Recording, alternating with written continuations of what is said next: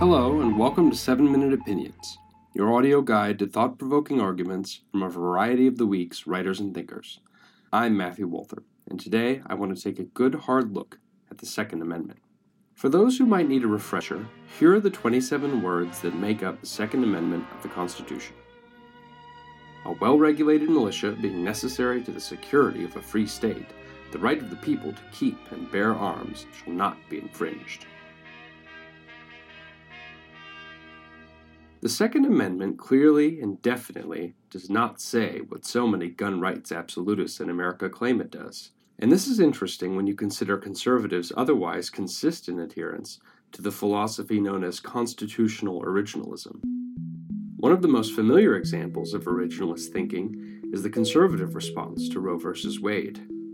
The actual text of the 14th Amendment offers one of the soundest, if clearly not the most persuasive, arguments made against legalized abortion in this country. It doesn't contain some kind of ethereal right to privacy that extends to child murder under appropriately clandestine conditions. It is instead a straightforward brief for protecting the lives of all persons, including those in utero. To accept this position, you have to imagine that when you read the Constitution, what matters is the text itself, not your prejudices or preferences. Questions of constitutionality become clear cut. Does a given law do something that the text forbids? No. Well, then it's constitutional.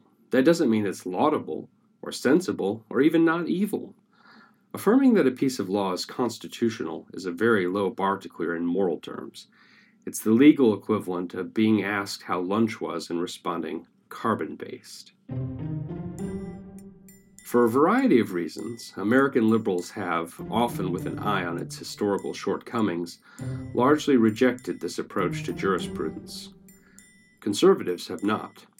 Originalism is a litmus test to which every Republican nominee to the Supreme Court in my lifetime has been subjected.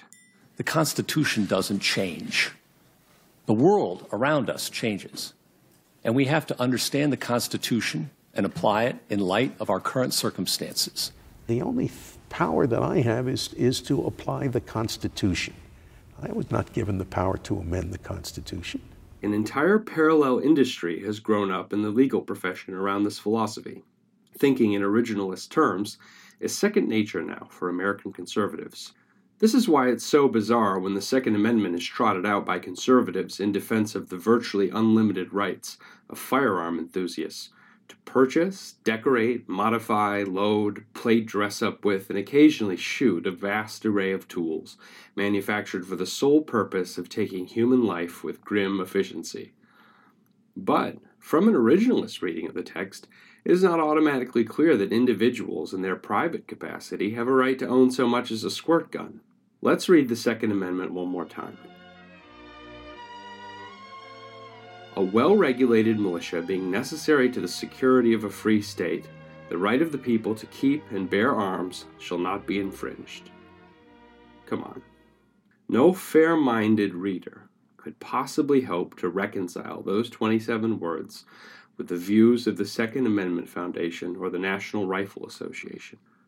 Which is not to say that the amendment disqualifies them either. It's actually silent on the matter. This is a provision about state militias, the 18th century ancestor of our National Guard. Translated into 21st century American, all this means is that we should have a military. And guess what? We've got one.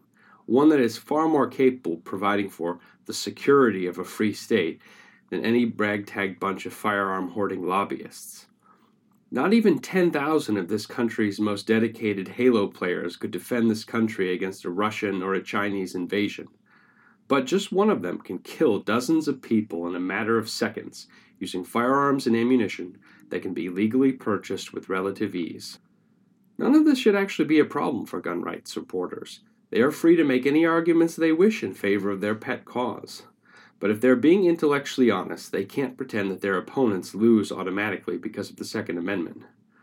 According to our constitutional settlement, the question of what, if any, regulation should govern the private ownership and use of machine guns, pistols, javelins, nunchucks, catapults, nuclear warheads is one that is left to the prudence of our democratically elected legislators at the local, state, and federal level. There is, in fact, only one really good argument in favor of a broad understanding of gun rights in this country. It goes beyond rifles for hunting and hobby shooting and handguns in some circumstances for basic protection. It's what you find if you scratch any Second Amendment absolutist.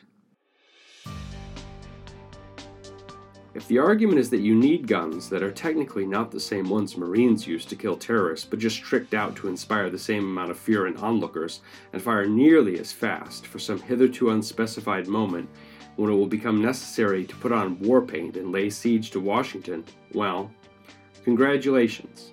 You are working in the distinguished intellectual tradition of Jefferson Davis, Ted Kaczynski, and Timothy McVeigh, among other giants of modern conservative thought. Do you need guns for the Second American Civil War? Then go ahead, make that argument if you want to. It would be, if nothing else, a great deal more interesting than telling lies about a 200 something year old piece of parchment. And that does it for this episode of 7 Minute Opinions. Look out for new episodes every Tuesday on Apple Podcasts or wherever you listen.